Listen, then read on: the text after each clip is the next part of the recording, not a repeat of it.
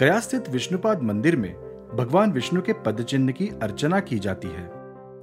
शिला पर बना श्री हरि का यह पद चिन्ह शंख, चक्र, गदा व पद्म जैसे आयुधों से सुसज्जित है। गया नगरी का नाम गयासुर के नाम पर पड़ा है।